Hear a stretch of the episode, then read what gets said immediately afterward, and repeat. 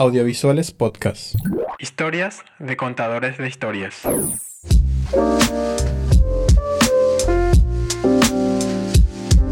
Hola, soy Laura Ramírez, soy productora y directora de arte en audiovisual. hago un montón de otras cosas, pero eso es lo principal y hace 10 años que estoy trabajando en el rubro. Y si voy a decir mi frase representativa, en realidad creo que no tengo una específica. Lo que sí puedo decir es que en este último proyecto que estuve, dije un montón con el DF, ¿verdad? No, eso no se va a ver y era mentira, sí se veía. Lauri, en un caso hipotético, en un bar, por ejemplo, donde conoces a una persona una persona que es ajena al audiovisual y esa persona te amiga mucho contigo y te pregunta a qué te dedicas, ¿qué le respondes? Uf, eh, en general, porque como soy productora principalmente, arranco diciendo que soy productora y si es alguien ajeno a todo ese mundo, es muy difícil de explicar qué hace producción. Eh, con decirte que ni mi papá no, entiende 10 años con esto y no entiende hasta ahora qué, lo, qué es lo que hago, ¿verdad? Porque estamos comiendo y qué sé yo, sale un spot y le digo, mira papi, yo hice eso y lo primero que me dice hasta hoy día es así tipo, pero vos no salís. Bueno, entonces es bastante complejo tratar de explicarle a alguien, pero lo que básicamente es lo que le digo que me ocupo de la base y la logística de todo. Y si es que alguien me, si es que justo me nace decirle que hago arte, creo que eso es mucho más complejo de poder explicarle a la gente que todo lo que ellos ven todo ese universo que ven en las series, en las películas, en la publicidad, en el teatro, hay alguien que busca ese objeto y tiene un porqué también. Eh, el porqué está eso así, los colores. Eh, si estoy emocionada eh, y encima es en un bar, pobrecito porque no le sueldo más. ¿Cómo definís la labor de la directora de arte o cuál es la importancia de la dirección de arte dentro de un relato audiovisual? Y a mí lo que más me gusta de, o sea, en realidad muchos, en todos los proyectos, sean audiovisuales o no, ¿verdad? O sea, de audiovisual o no, todo es un trabajo en equipo. Y me encanta poder llegar a, es muy importante la dirección de arte, porque con la dirección de arte vos estás ayudando a completar un círculo en el cual vos estás contando una historia. Entonces es muy importante la comunicación con el director, eh, con el director de fotografía, con todo tu equipo en general. La comunicación es muy importante y ahora justamente al estar trabajando contigo, Juan, es muy importante también estar en comunicación con el departamento de sonido. Es así algo. Es muy importante la dirección de arte, no solamente para contar la historia, sino para ayudar a que llegue el mensaje, ¿verdad? Eh, podemos entrar en semiótica y demás, pero es sin arte eh, no, no hay historia realmente. No, no terminas de contar una historia. ¿Cómo fueron tus inicios? ¿Cómo fueron, cómo empezaste con el tema del trabajo del arte? ¿Fue algo que vos buscabas o se dio de una forma casual? Vos sabes que em, se dio de una manera, por decirte, orgánica, sin darme cuenta. Un día yo ya estaba haciendo eso porque creo que las bases fueron cuando yo cuando yo arranqué estaba como eh, secretaria asistente y todóloga de una decoradora de eventos en realidad. y de a poquito ella me fue tirando cosas con laburo de agencia porque yo era la única que le aguantaba a las, las productoras de agencia. o sea, yo era la única que no me ofendía con el trato con ellas porque eh, es un poco más duro, era un poco más tosco. Creo que es lo que estamos mucho en este mundo, nos damos cuenta que perdemos a veces las maneras con gente que no está a nuestro ritmo. Entonces es como que nos, nos olvidamos del hola, del chau, por favor, a veces, o estamos muy intensas, ¿verdad? Y la gente fuera de este mundo no está a ese ritmo a esa presión también. Y nada, eh, eh, con una amiga de hace mil años, sin darnos cuenta, yo ya estaba haciendo eso con ella. O sea, tipo, eh, empezó de una coincidencia que le salió un trabajo y entre varias amigas nos fuimos a ayudarle y de ahí fueron, seguimos trabajando juntas y de a poquito fueron saliendo más trabajos Igual yo estudié eh, diseño, indumentaria escénica y urbana, pero nunca, jamás se me había pasado por la cabeza que yo iba a terminar haciendo esto, porque en realidad lo que yo estudié es para hacer vestuario. Y acá estoy haciendo también arte y al final es lo que más me gusta hacer. ¿Por qué es lo que más te gusta hacer? Y porque realmente ah, es, que lo que pasa es que a mí me encanta mucho el, el, diseño interior, me encanta mucho el tema de manejar los espacios, la iluminación.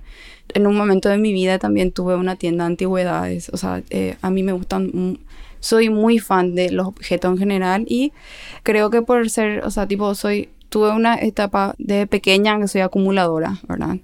Tengo, vengo de madre acumuladora también, entonces creo que todo ese tipo de cosas sin darte cuenta te llevan a ese camino. Porque, no sé, como por ejemplo con Amankai, así tipo cuando nos encontramos, mira, esta banda de 1960, de mis no sé cuánto, ¿verdad? Vos le mostrás eso a alguien más y te dice, ¿por qué querés esa porquería? Y a nosotras nos emociona encontrar cosas así, porque los objetos cuentan una historia, los objetos tuvieron un dueño y ese objeto tiene una historia. Por eso creo que me gusta, me encanta poder eh, hacer arte.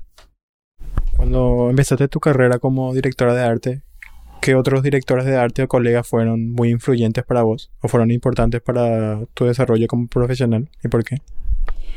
Y realmente creo que uno de los momentos que más me gustó, o sea, con todos los, los colegas con quienes yo trabajé, fueron así inspiración.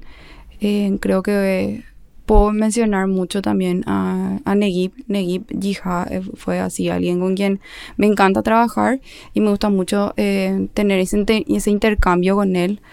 También, eh, la verdad es que yo le amo a Mauri Real, le amo, tipo le adoro, amo trabajar con él. También con Sadie Barrios, que es productora, o sea, tipo que es mi partner básicamente. Son personas que me gusta trabajar con, con ellos y de hecho, entre Mauri y Sadi son personas que me inspiran a que esto se pueda hacer bien. O sea, tipo, viste que he sufrido, ¿verdad? Entonces es que ellos me mostraron el, la luz al final del túnel y me, me, hacen dar cuenta que si se quiere realmente y se, nos empeñamos, ¿verdad? Eh, se pueden hacer bien las cosas. Eh, el patiente de acá, ¿verdad? O la rapidez con quien se hacen todas las cosas eh, no, no, tiene que ser para los que estén escuchando y te quieren hacer en el futuro. Creo que em, hay profesionales en el área que se plantan y que están tratando de hacer también bien las cosas. Y se puede. Ellos dos son mi, mi inspiración realmente, mi esperanza de que se pueden hacer las cosas bien. ¿Recordás algún consejo que te hayan dado alguna de esas personas que se te haya quedado y que siempre tenés muy presente? Hija, vos sabés que estás hablando con la persona con quien menos memoria tienes. Solamente mañana me voy a acordar así de algo, así, ah, eso lo hubiera dicho. Pero en realidad, eh, Sadi me llenó de consejos todos estos años que nos conocemos. Creo que ya van a ser cinco o seis años que nos conocemos.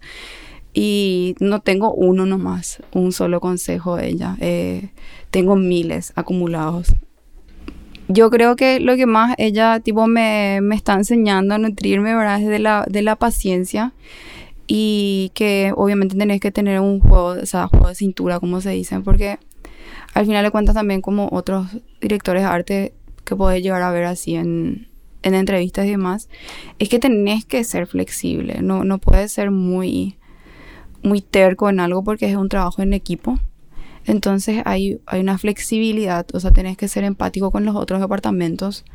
Y eso es algo que Sadi es, o sea, tipo, ponerle que en algún momento puede ser que yo me ponga terca y Sadi siempre me hace recordar también eso y es que tenés que tener juego de cintura y tenés que ser empático y fue la primera persona que de entrada me dijo que ya sabía igual, ¿verdad? Porque como soy productora ya vi que tipo siendo arte tenés que todos los apartamentos tienen que ser empáticos, pero obviamente cada uno va a ver desde su, desde su apartamento.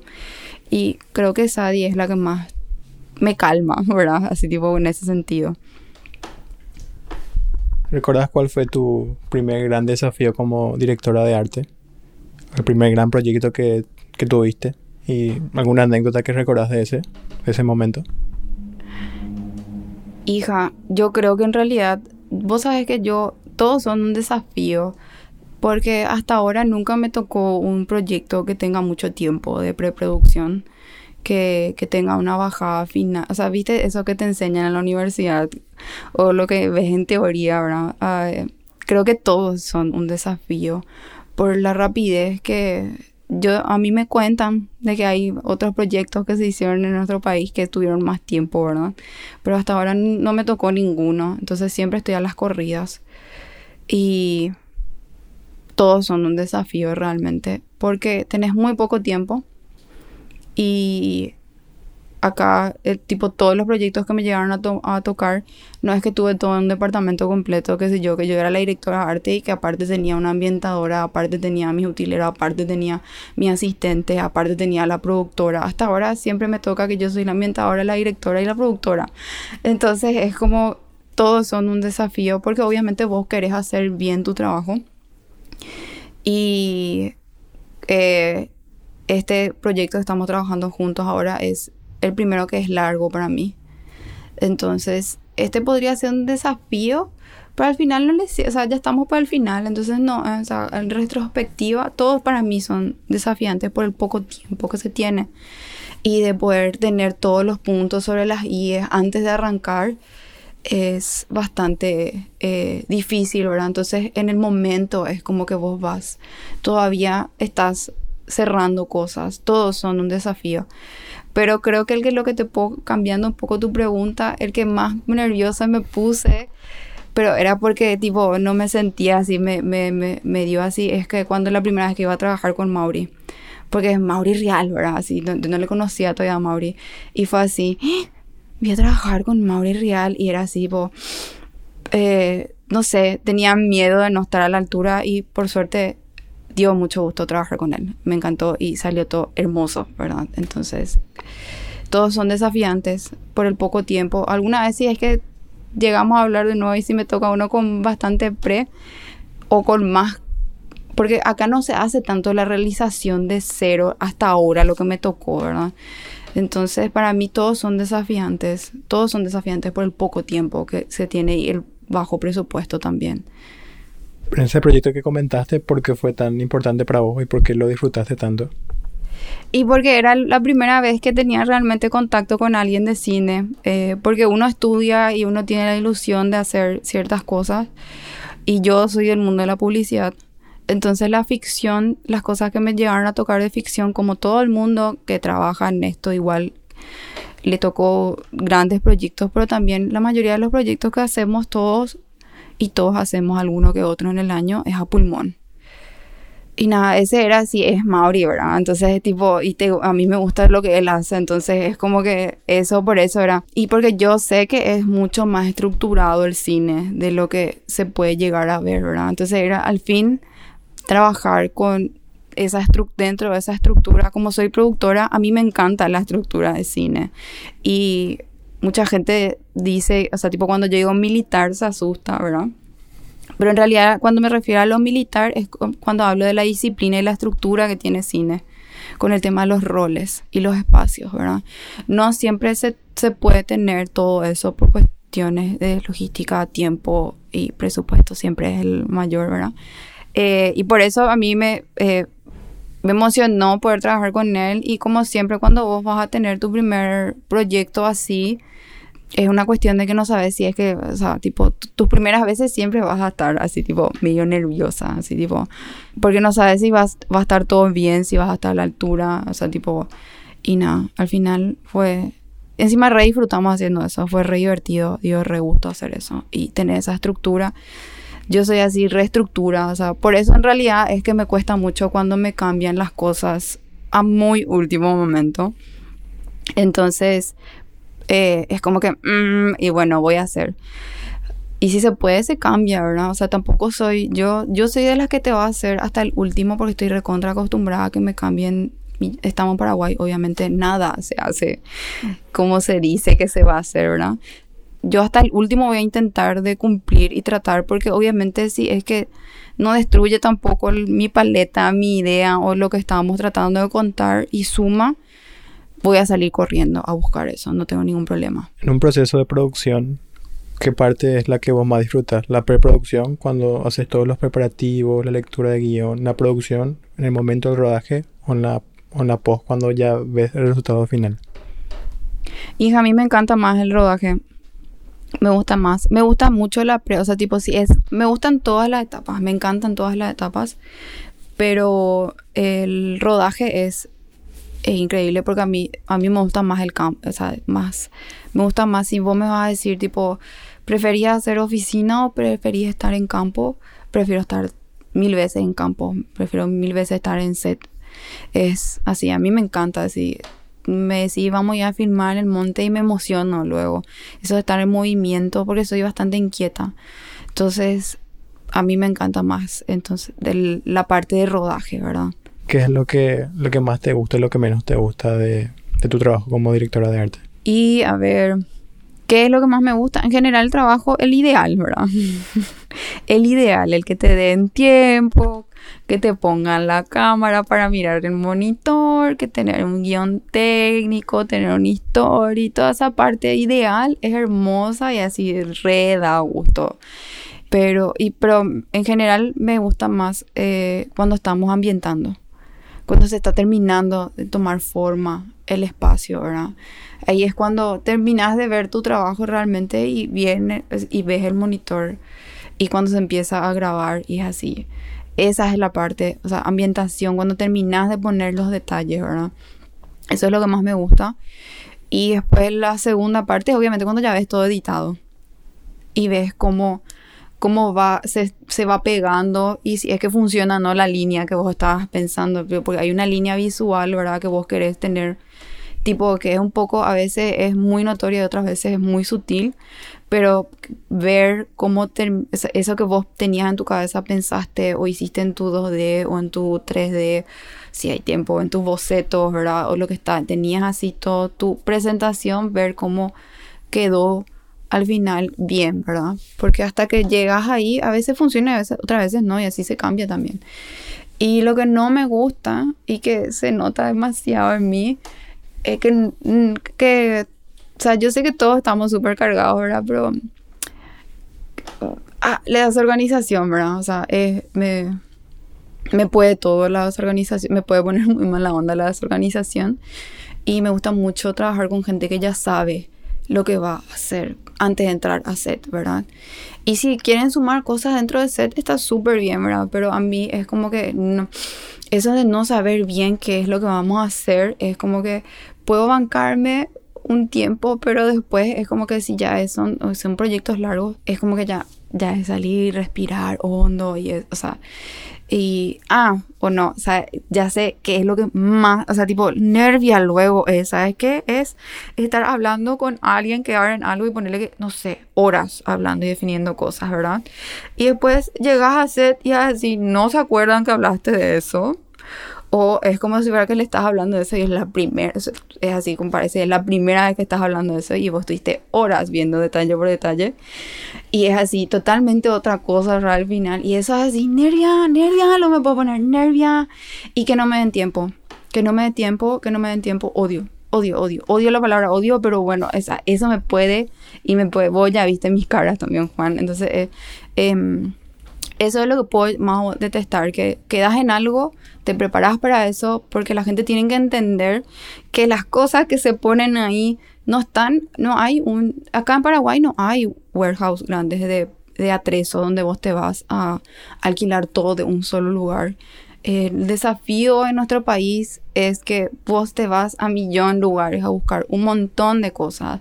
Y creo que todos los que están en los otros departamentos tienen que entender que es uno buscan las cosas y vos te rompes el culo para buscar eso y tipo querés y no sé, no sé, no, encontraste ni en el mercado, entonces te fuiste, no sé, entraste en todos los lugares posibles, conseguiste eso y después no se usa. Y nadie te avisó, había sido hace rato, ya sabían ellos que no se usaba eso, pero nadie te avisó. Eso es así, ah, luego, y que no me den tiempo y que ya me estén apurando, apurando, apurando, apurando, apurando, apurando. Y pediste por el tiempo, avisaste, pero eh, a veces entra por un lado y le sale por el otro lado lo que pedís, ¿verdad? O no se puede. Del lado de producción también entiendo. Pero que me digan, no, que no, que no se va a poder. Entonces, reestructuro eso para algo real, ¿verdad? o sea, organización. Yo soy así. Vamos a tratar de organizando, organizarnos lo máximo posible.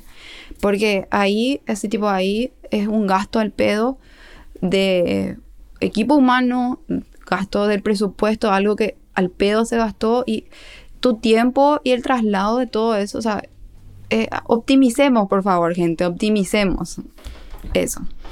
Obviamente siempre es como que trabajas con muchas limitantes.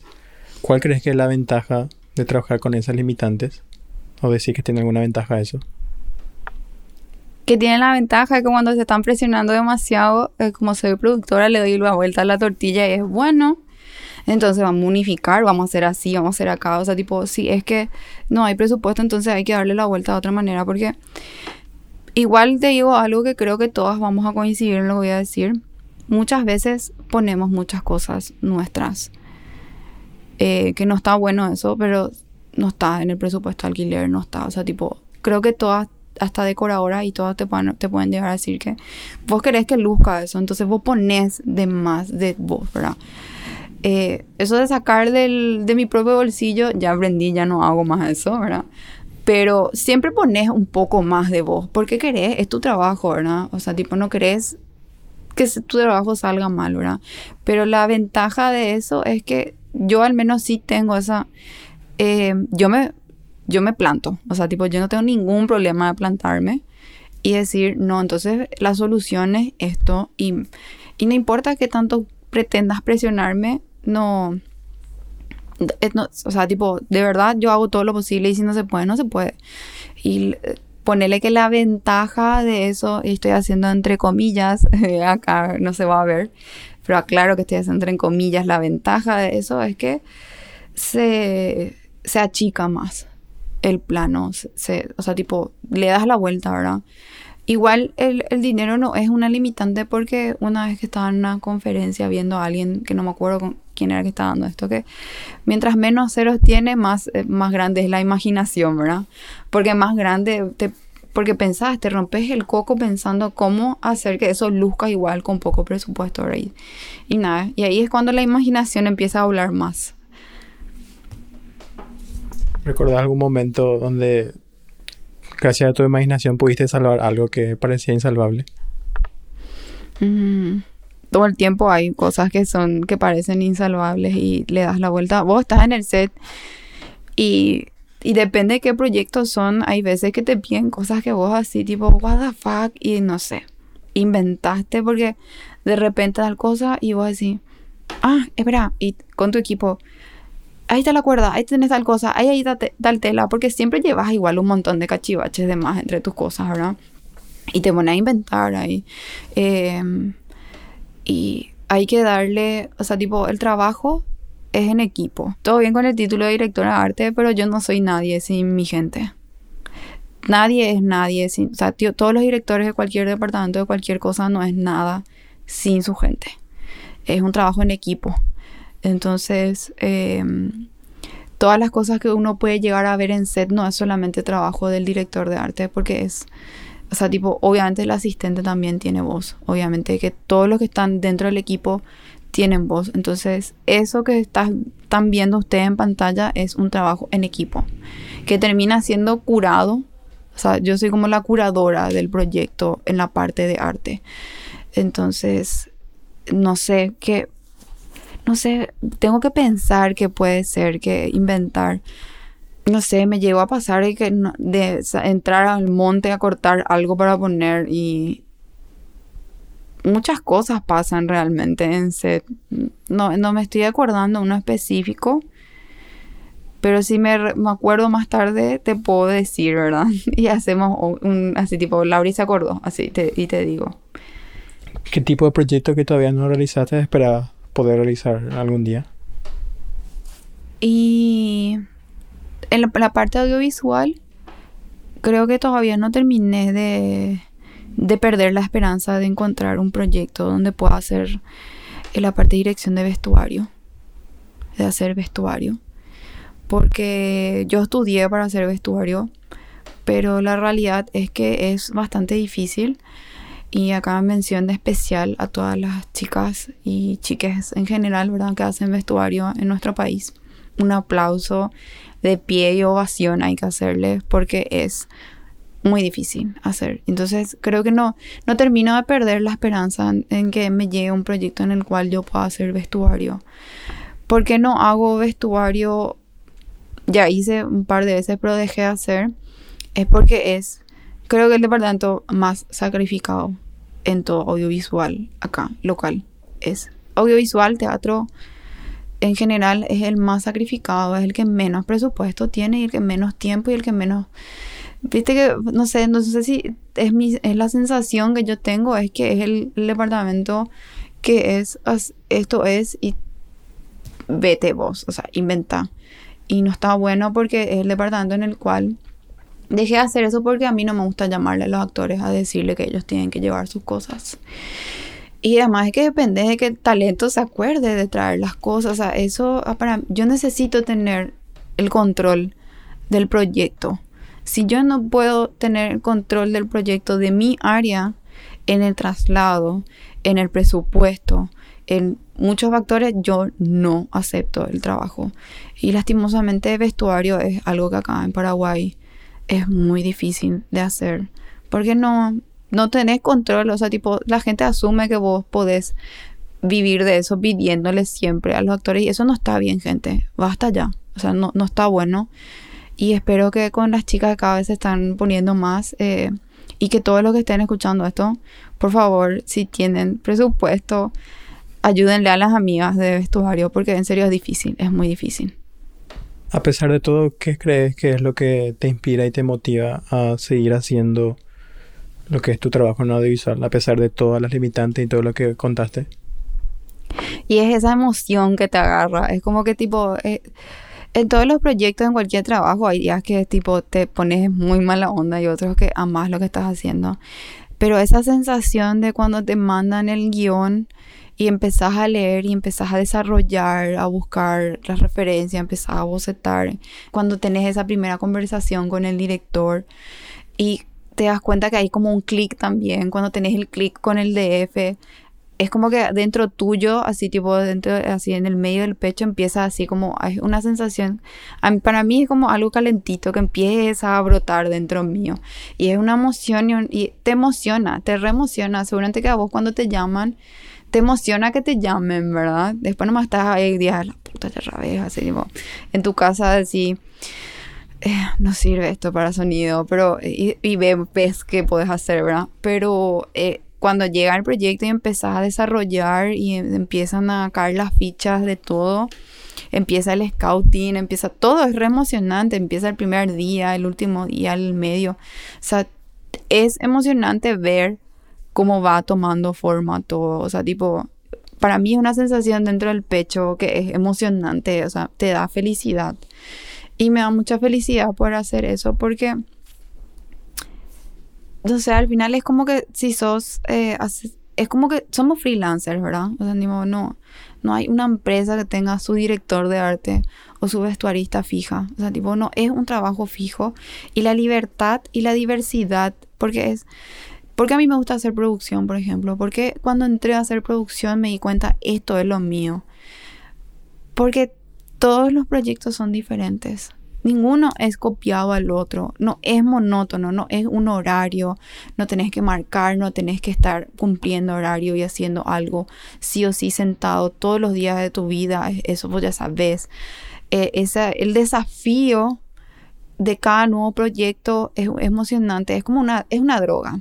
Así, terminás quemado y puteás y después viene otro proyecto y agarras otra vez los desafíos y después terminar eso es emocionante.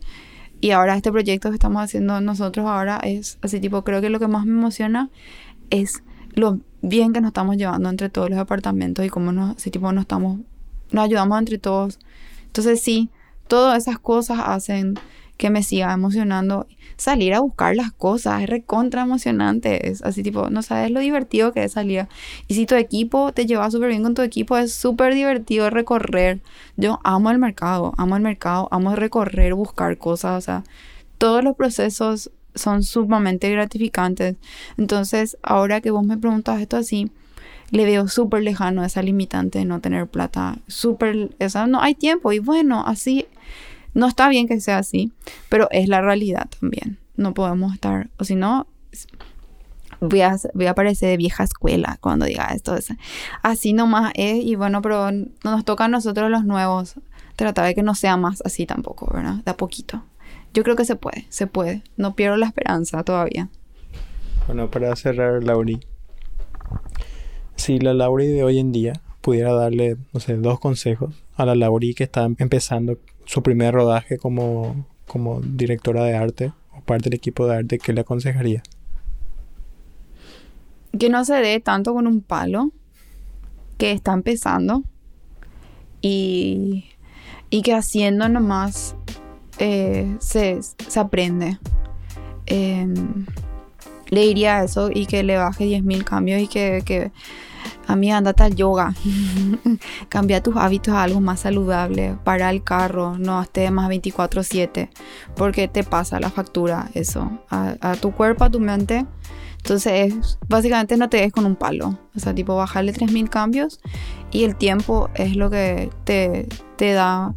Cada proyecto te enseña algo. Y básicamente eso. Muchas gracias. Gracias a vos.